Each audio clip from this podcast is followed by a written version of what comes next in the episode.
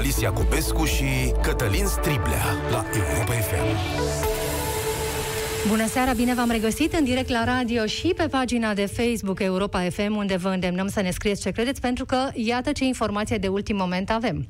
Florin Câțu ar urma să fie propunerea PNL pentru funcția de prim-ministru. Cătălin?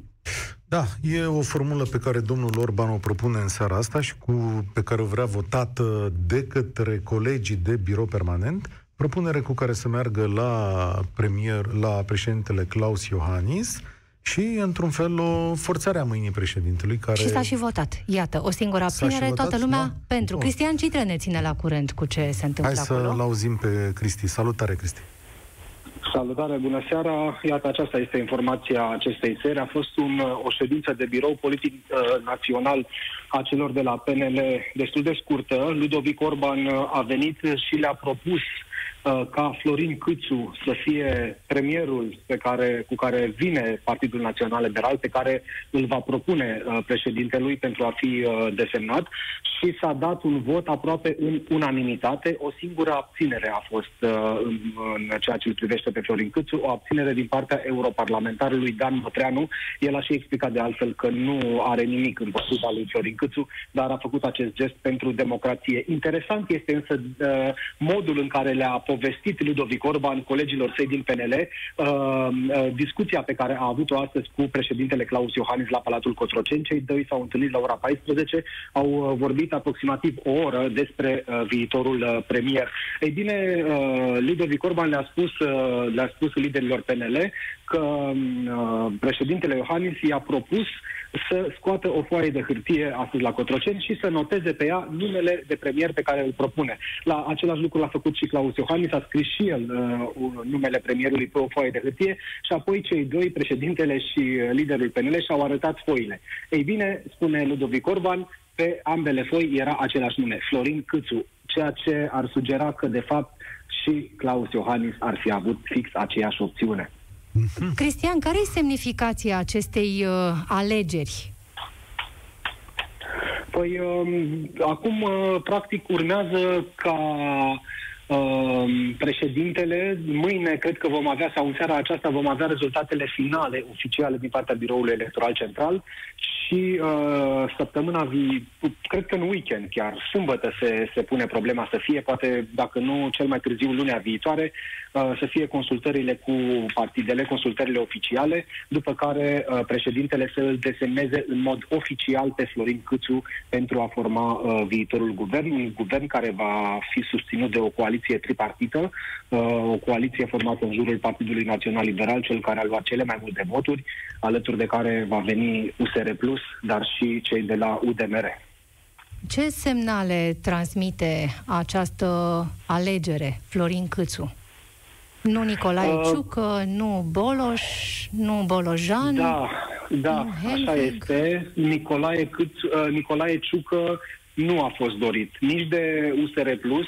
Ieri Uh, Dan Barna s-a pronunțat destul de vehement împotriva acestei, uh, acestei propuneri, care a fost vehiculată pe surse, cum că Nicolae Ciuc ar urma să fie viitorul uh, prim-ministru plin. De asemenea, nici liberalii nu au agreat-o absolut deloc și se punea chiar problema unui oarecare hai să spunem, uh, tensiuni, dacă nu conflict, între PNL și președintele Claus Iohannis. A fost evitată însă această, această a, a fost evitat acest conflict prin, uh, prin um, desemnarea, practic, prin numirea lui, uh, lui Florin Câțu, Asta... atât de către Partidul Național Liberal, el fiind potrivit poveștii lui Ludovic Orban și opțiunea, lui, și opțiunea președintelui Claus Iohannis. Deci, ca să înțeleg, aseară domnul Iohannis a, a venit cu ideea sa și a plecat cu ideea partidului? Dacă este să... De fapt, da, cam asta ar fi concluzia, Cătălin, ai tras foarte bine concluzia. Totuși, să nu uităm că președintele nu s-a pronunțat oficial pentru Nicolae Ciucă. Aceste informații au fost transmise pe surse. Acum că a fost testat terenul, că știm foarte bine cum se transmit astfel de informații. Cert este că, iată, în acest moment pare că între, între Partidul Național Liberal și președintele Claus Iohannis nu există nici cea mai mică urmă de, de conflict. Pe această temă. Mulțumim tare mult, l-am prins la telefon și pe deputatul USR Cătălin Drulă, membru al biroului uh, național al partidului. Bună seara, ne auzim? Bună seara, da. Îmi cer scuze, sunt pe stradă. Dacă mă auziți prost, să-mi spuneți. Dacă mă auziți bine, continuăm. E în regulă. Uh, domnule Drulă, domnul Câțu va fi premier, sau, mă rog, asta e propunerea pe care PNL o face, o propunere pe care o acceptați deschis? Uh, uitați, nu uh, mi se pare, cum să zic, uh, firesc să comentăm și să facem guverne uh, la televizor sau la radio. Uh, deocamdată nu am avut o discuție nici în partid, uh, deocamdată nu am avut o, nicio discuție cu Partidul Național Liberal. Nici formală, nici informală. Uh, urmează zilele următoare aceste discuții. Ne dorim să formăm o majoritate împreună cu PNL și cu UDMR, o majoritate reformistă. Principalul punct cu care mergem în aceste discuții este negocierea pe ce va face viitorul guvern, angajamente pe ce va face. Și aici nu mă refer la obișnuitul uh, program de guvernare din România de tip uh, să fie bine, să fie de toate, ci efectiv lucruri concrete, legi pe care le dă hotărâri de guvern, ordine de ministru pentru uh, implementarea unor măsuri. Spre exemplu, de la 1 ianuarie apare un nou tip de pensie specială în România, dacă nu facem nimic. Pensiile speciale ale primarilor. Noi da. am cerut un mandat alegătorilor să nu mai băgăm pensii speciale în România. Stați și vrem de la că... partenerii noștri acordul să acționăm înainte de 1 ianuarie, astfel încât să nu avem pensii speciale. V-am dat un exemplu ca să nu vorbesc așa doar da, vag și în... Eu înțeleg uh, așa. Uh, fără concretețe. Uh, bun, Eu înțeleg așa, apoi... stați o secundă, că această chestiune a pensiilor speciale va fost lăsată pe masă în mod intenționat de, prin demisia domnului Orban și că acționează ca o pârghie de presiune asupra dumneavoastră să intrați și să formați guvernul cât mai repede, pentru că altfel, iată, să duc pensiile speciale ale primarilor, de exemplu. Da, cum funcționează formarea asta? De, să, iau, mă rog, iau ipoteza dumneavoastră, da? Uh, se zice că politicienii trebuie să respingă premiza, dar o accept. Cum funcționează un parteneriat dacă lași grenade și dinamite și capcane pe care să calci? Noi mergem în discuția asta și în formarea noului guvern cu o atitudine loială și corectă. Și cred că asta este esențial să fie din partea tuturor partenerilor, că nimeni nu-și dorește să vadă în România un CDR 2.0. Uh, ori primele semne în direcția asta de la anumiți comunicatori liberali, uh, și eu aici vreau să fac foarte clar diferența între oamenii din PNL maturi și care stau cu picioarele în apă rece, cum neșea de bine în politicienilor ca să facă lucruri cu, uh, concrete și bune pentru uh, societatea pe care o guvernează, au tot lansat în zilele acestea tot felul de scheme ministeriale care nu au nicio bază. Că cu noi n-a existat nicio discuție, nici, repet, pe niciun canal, formal, informal și așa mai departe. Ori noi avem 80 de voturi în Parlament, 80 de parlamentari, PNL are un grup ceva mai mare, 134, în politică contează aritmetica, de asta le menționez. Uh, fără voturile noastre nu se poate forma un guvern, și voturile noastre uh, vin în urma unui acord pe niște lucruri pe care noi le-am cerut alegătorilor. Că nu facem guverne de dragul de a guverna și ca să fie uh, drulă sau cutărică, ministru sau altul în altă parte. Și sunt uh, foarte ferm pe lucrul ăsta și colegii mei au fost foarte ferm în discuțiile pe care le-am avut, că nu dăm aceste voturi uh, decât dacă agreem niște principii de guvernare, dacă intrăm într-un parteneriat loial și corect, nu de cu mâna întoarsă la spate, cu presiune mediatică, cu hai repede că lăsați țara în dezastru, dacă nu veniți voi acum, ar fi un dezastru pentru România. Unul cu repetiție, care se întâmplă de nu știu câte cicluri electorale încoace. Ori în așa ceva, pe baza mandatului pe care îl avem, nu intrăm. Dar, repet, să nu punem rău înainte. Asta a fost o descărcare pentru că zilele astea a, a, a fost o frustrare că am văzut atâtea știri în spațiu public despre formule guvernamentale care, vă repet, ca unul direct implicat și cu acces la vârful USR Plus, uh, sunt vicepreședinte al USR, n-au nicio bază factuală. Doar știri? Uh, bună seara, domnule Drulă, sunt Alicia Cobescu. Dacă îmi bună permiteți. seara, bună seara. Doar știri sau chiar declarații din partea oamenilor care au funcții înalte în PNL? Mă refer acum la numărul 2 din PNL, Rareș Bogdan, care enumera niște ministere ce ar trebui să revină partidului care vine și cu uh, uh, funcția de prim-ministru. La asta vă referiți? Justiția, da, finanțele? Da, da, da. Aceste declarații mi se par nefericită pentru că guvernele, mă scuzați, dar nu se fac la televizor. Pe de altă parte, respect absolut dreptul presei uh, și al alegătorilor care au mandatul să fie informați. Dar haideți să avem și noi o discuție înainte, măcar o minimă, o discuție și o decizie. Și uh, eu, noi avem toată deschiderea. Vedeți că n-am nicio obicei să pivotez pe întrebări sau să resping uh, o întrebare, dar dacă n-am avut nicio discuție, ce e asta când este Rareș Bogdan și spune el o listă de ministere? Trebuie să fim și eu cu alte liste de ministere. Facem negocierea uh, sub formă de un joc interactiv la TV. Uh, eu mă uitam în politică când eram mic, eram așa pasionat, aveam 15 ani, 96 și nu mi-a plăcut în 97 când vedeam prin studiouri cum stau oamenii politici în loc să se preocupă de guvernare. Ori în așa ceva, uh, dacă noi nu intrăm. Deci hai să revenim la picioare în apă rece, discuții, program, măsuri și noi avem un mandat reformist uh, pe care, ok, trebuie să intrăm într-o negociere cu el, dar uh, am cerut voturile oamenilor numele ceva. Partidele nu sunt doar niște tricouri. Fac ăștia albaștri cu cei galbeni și cu cei verzi un guvern. Ca să fie guvern, să fie bine, să nu fie rău. Putem spune că aveți deja o oarecare experiență în colaborarea cu uh, PNL, de exemplu, domnule Drulă, și obiective pe care le-ați spus foarte clar pe agenda în urmă cu un an și care ulterior nu s-au realizat. Uh, da, de această da, dată, um, care Exact, ar... am fost, uh, suntem un pic stampățitul, poate asta pentru ascultătorii noastre ca să revin așa într-o notă mai optimistă, poate asta explică un pic și uh, ce ați simțit în tonul meu. Suntem un pic stampățitul pentru că, într-adevăr, am avut acea foaie de parcurs dată guvernului Orban care uh, nu s-a întâmplat. Um, și atunci a fost o situație de haideți repede, repede, trebuie neapărat guvernul pus, uh, urmau și alegerile prezidențiale un context. Acum nu mai este așa. Avem patru ani fără alegeri, avem un vot pe care l-am cerut explicit pe acest program alegătorilor. Am comunicat obsesiv pe, pe programul nostru. Avem un plan de aplicare a programului pe care îl puteți consulta, nu trebuie să mă credeți pe cuvânt, și e detaliat până la nivel de ordin de ministru și de hotărâre de guvern. Deci nu e povestea tipică a partidelor. Este exact ce trebuie să se întâmple ca să se schimbe niște lucruri în societate. Uh, mă refer aici la uh, partea de pensii speciale, la operaționalizarea noi companii de investiții rutiere, acea echipă de elită lăsată din 2016 de izbăvite și așa mai departe.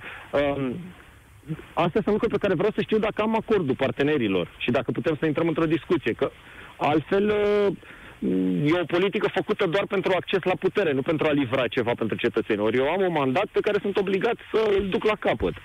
Domnule deputat, ce experiență aveți apropo de Florin Câțu, de exemplu, senator? Uh, desemnarea lui ca posibil uh, uh, prim-ministru, o priviți ca pe o veste bună sau nu? Acum, uh, cum să zic, nu vreau să dau note și să... Uh, ca, uh, mi se pare că un parteneriat loial, iarăși, n-ar trebui să țină de asta. Am avut o relație bună, eu chiar și personal, în, adică personal mă refer uh, instituțional, în calitatea noastră de parlamentar cu domnul uh, Câțu. Știu că are, în general, uh, ideile corecte, dar uh, un răspuns la întrebarea asta serios se dă după o discuție cu domnul Câțu, în care punem pe masă și zicem așa, dăm ordonanță de urgență ca să abrogăm pensiile speciale pentru primari, să nu intrăm în în ianuarie, uh, te angajezi, ești de acord, ok. Uh, și, și celelalte lucruri din program, am dat doar un exemplu. Uh, ori apoi pot să ieși și să spun, da, domnul Câțu sau altă, altă persoană este genul de premier pe care îl căutăm, adică credibil, reformist, care să poată să pună în practică un program de reforme și mai ales loial. Pentru că un premier care va încerca să-și scoată doar propriul partid în față și pe ceilalți să-i tragă în spate este garanția unui eșec al unei coaliții. Deci trebuie da. să fie un om care să încerce să înțeleagă, să se ridice deasupra chestiilor uh, partinice și uh, cum facem ca noi să stăm în sondaje mai bine decât ceilalți. Chestiune... Mai urmează alegeri peste patru ani. Avem totuși o șansă, că abia peste patru ani. Când vă întâlniți? Chestiune practică, adică ce să știe lumea? Când începe treaba? Eu cred că, de, deci, am înțeleg că astăzi au fost niște, uh, dacă, dacă nu mă înșel, și la PNL au fost niște discuții, sau sunt chiar la această Acum oră uh, forurile lor convocate. Noi că... avem uh, birou național la această oră din care am ieșit pentru discuția cu dumneavoastră și comitetul politic la, la ora 20. Deci vom avea acest mandat de negociere, care în linii mari sper să fie uh, cel pe care, pe care vi l-am spus în această discuție. Uh, de mâine putem să avem uh, această discuție, adică suntem uh, pregătiți și gata. Am înțeles. Domnule Drulă, mulțumim tare mult. Spor la treabă acolo. Cătălin Drulă este vicepreședinte al USR Plus, deputat USR încă pe vechi și probabil deputat USR Plus pe nou, cum ar fi. Da, urmărim ce se întâmplă, evident deci, vă ținem la curent. Scurtă recapitulare, Florin Câțu va fi propunerea de premier a PNL, după care, cu această propunere, partidul merge la Cotroceni, USR Plus se va adapta situației și probabil că în acest interval, până când vor începe consultările, se vor întâlni de câteva ori pentru a urmaniza, după cum spune PNL, uh, USR, plus în ordinea asta, program de guvernare, după care un minister din justiție, finanțe interne sau două, depinde, plus uh, după care împărțirea ministerilor. Așa înțelegem că se desfășoară lucrurile în momentul, uh, în momentul acesta. Iar acum, uh, al doilea subiect pe care am simțit nevoia să-l uh, detaliem în această seară la uh, analiza zilei, incidentul de aseară din uh, meciul uh, chiar suspendat de Liga Campionilor, un meci care se va relua în această seară între PSG și Başak Shehir. Înțelegem că în seara asta jucătorii ambelor echipe vor apărea la încălzire cu tricouri pe care scrie nu rasismului, pentru că aseară meciul de asta a fost suspendat. Peste o oră va fi reluat meciul. Există o frază care a fost înregistrată uh, de uh, microfoanele de fond, în care arbitru Sebastian Colțescu, mă rog, cel mai probabil el, despre el este vorba, uh, l-a identificat pe un, o persoană recalcitrantă sau care ar fi comis o încălcare a regulilor jocului de pe banca echipei turce cu apelativul ăla negru nu de acolo. Se, ăla negru de, de acolo, acolo nu se poate așa ceva. Adică uh, se întâmplase ceva pe bancă acolo și atrăgea atenția centralului că trebuie, trebuie eliminat. Descrierea a provocat uh, revolt, apoi reacții de solidaritate din partea fotbaliștilor, iar meciul a fost uh, suspendat. L-am întrebat pe sociologul Gelu Duminică de ce noi astăzi ne-am regăsit împărțiți în două după acest incident, unii spunând că este scandalos ce a făcut arbitrul, alții spunând că este exagerată reacția la ce a făcut el. E normal să o privească așa, în condițiile în care noi tolerăm de foarte multă vreme astfel de limbaje și astfel de comportamente, iar tolerarea asta de lungă durată a dus la normalizarea ceea ce nu este normal, respectiv jignirea. Gelu Duminică, explicați-ne de ce este rasism? De ce nu este doar uh, folosirea nepotrivită a unui cuvânt? Uh, a explicat cel mai bine jucătorul da, sau oficial, că nici nu am înțeles până la urmă ce era jucător sau oficial.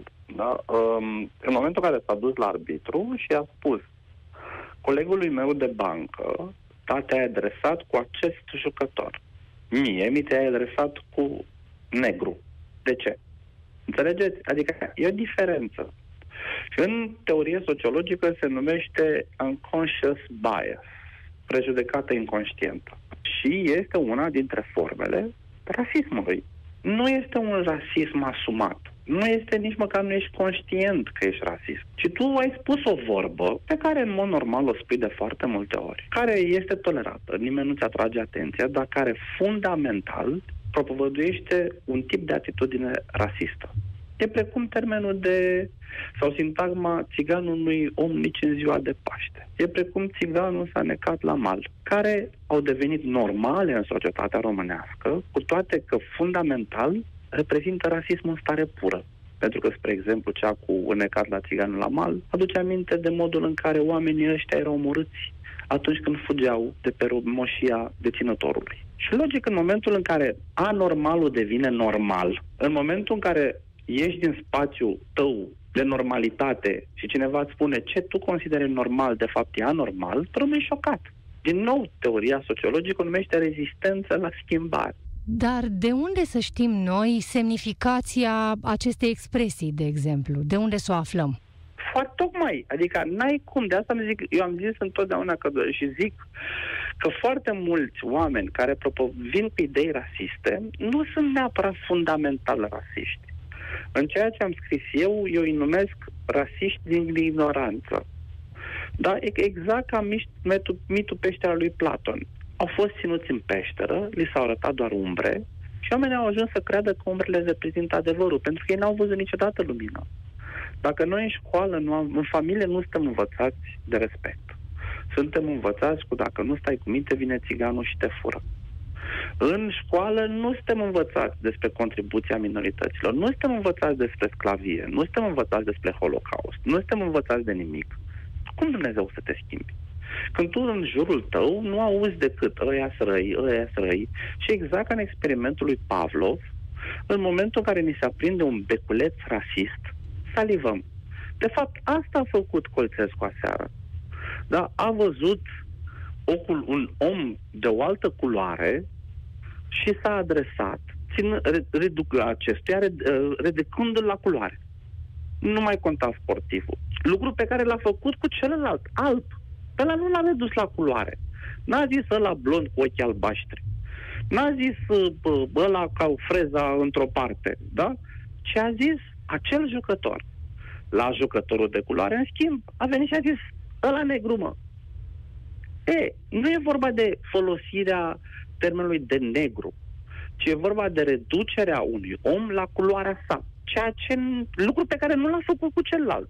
V-ați așteptat ca acest uh, incident să iau asemenea amploare? Uh, nu era previzibilă, pentru că dacă se, și dacă se întâmpla în Liga 1, cu siguranță nu s-ar fi întâmplat nimic nu ar fi fost nicio reacție din partea echipelor, la fel cum nu a fost nicio reacție când se striga mor țigane pe stadioane, când uh, se făceau, se scoteau sunete de maimuță, la noi, când se afișa Antonescu o, un milion de ciori o singură soluție Antonescu, astea erau benere afișate de galeriile din România. Și nu au fost reacții foarte clare din partea nimănui.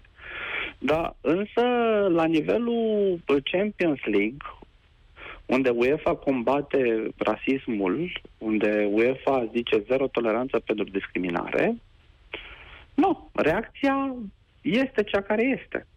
Plus, omul ăla, doar omul ăla poate să ne spună ce a însemnat pentru el toată stigma care a fost impusă de-a lungul vieții sale din cauza faptului că niște albi l-au considerat inferior pentru că el era negru. Doar omul ăla poate să spună. Omul ăla a reacționat. Ceilalți colegi au fost solidari cu el și au zis, tu, arbitru, nu mai prezinți credibilitate pentru noi, că poți să judeci imparțial, pentru simplu motiv că tu l-ai redus pe jucătorul ăsta la culoare. Și atunci au ieșit de pe teren. Nu mi-aduc aminte de un astfel de gest făcut din partea echipelor de fotbal într-un caz similar. Da, dar nici nu mi-aduc aminte de un alt arbitru care să fi fost acuzat de acuzație rasistă în timpul meciului, de declarație rasistă în timpul meciului. Nu mi-aduc aminte. Sociologul Gelu Duminică explicându-ne ce a fost greșit în atitudinea lui Sebastian Colțescu aseară și foarte important, de ce unora, dacă nu chiar multora dintre noi, nu ni se pare ieșit din comun sau cu siguranță nu scandalos. Aș da interviul acesta mai des, dacă s-ar putea. Îl avem la telefon pe Ion Crăciunescu, fostul șef al arbitrilor români, mare arbitru internațional. Bună seara, domnule Crăciunescu! Bună seara! Domnule Crăciunescu, hai să începem întâi cu o chestiune tehnică. Oamenii aceștia care arbitrează astfel de meciuri, deși cazul lui Hațegan și al lui Colțescu și așa mai departe, nu sunt pregătiți de UEFA chiar și pentru aceste situații. Știu că UEFA are un program care se opune rasismului. Nu sunt antrenați ca să evite, mă rog, situațiile astea între jucători. Bănuiesc că nimeni nu s-a gândit între, între arbitri, dar sunt pregătiți sau nu? Uh, nu poate să cuprindă UEFA tot. Într-un meci de fotbal se pot întâmpla multe lucruri care sunt în zona gri, spunem noi, care nu sunt motamo cu regulamentul. De aceea și aici s-a evit o situație în zona aceasta gri, pentru că este o situație de mai întâlnită. Uh, eu n-am, n-am văzut situație de genul acesta nici la, nici la județ, n-am văzut niciodată. Ca două echipe să fie solidare, să se retragă de pe teren, pentru că a fost jignit uh, un jucător sau un oficial. Eu n-am văzut asta. Dar uh, uitați că da, în situațiile în care, în, când se întâmplă așa ceva, cred că or, arbitrii respectivi și de asta au și ei vina lor și să vă spun de ce.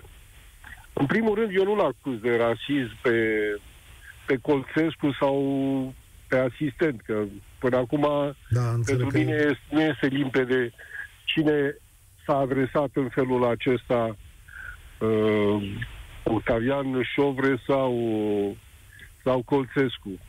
Sau amândoi, poate.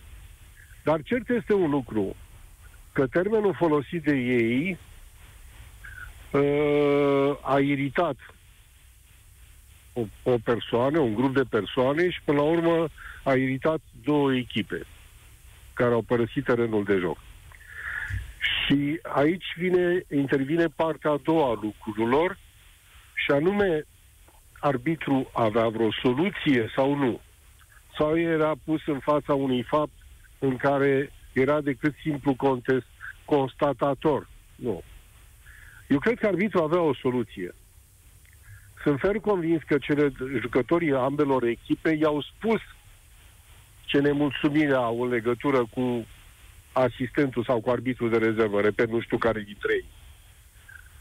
În momentul în care tu constați că echipele amândouă vor să se retragă pe teren, care este gestul suprem, cred că aveai posibilitatea să chem capitanii de echipă, să stai de vorbă cu ei, să clarifici foarte bine ceea ce, ce nemulțumire au și dacă nemulțumirea respectivă producea așa un val de, de, de furie de mare, uh, aveai și posibilitatea ca persoana care a greșit îți confera regulamentul dreptul acesta să iei măsuri cu ea, să spui pun, uh, rămâneți în teren că eu am luat măsuri cu, cu persoana care vi s-a adresat în felul acesta și am trimis-o la cabin.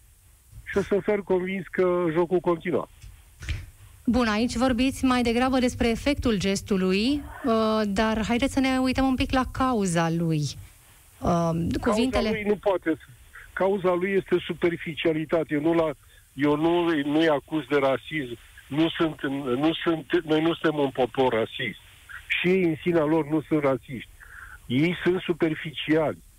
Sunt superficiali pentru că li se permite acest lucru. Dacă în arbitrajul românesc am avut un caz de curând, acum câteva luni, când un, când un arbitru se adresează unui jucător, marș, bă, de aici, și nu s-a întâmplat absolut nimic. Sigur că aceste derapaje nu se compară unul cu celălalt, dar sunt tratate cu superficialitate, el își permite într-o frază să folosească același cuvânt de trei ori. Da, gelul, gelul Duminică explica un pic mai devreme că până la urmă noi așa ne-am obișnuit Uh, pentru noi asta este normalitatea, să folosim uh, cuvinte care identifică o persoană după culoarea pielii, ceea ce în lumea mai civilizată decât a noastră nu mai este acceptabil. Iar la nivel profesionist, domnule uh, Crăciunescu, este chiar uh, sancționabil. Ce, ce se poate da. întâmpla acum la nivel de sancțiuni? Este chiar sancționat. Iertați-mă, aș vrea să, aș vrea să mai spun ceva. Noi întotdeauna când judecăm pe alții, îi judecăm prin prisma noastră. Și tragem concluziile noastre. Noi facem, căutăm etimologia cuvântului, alea, alea, alea.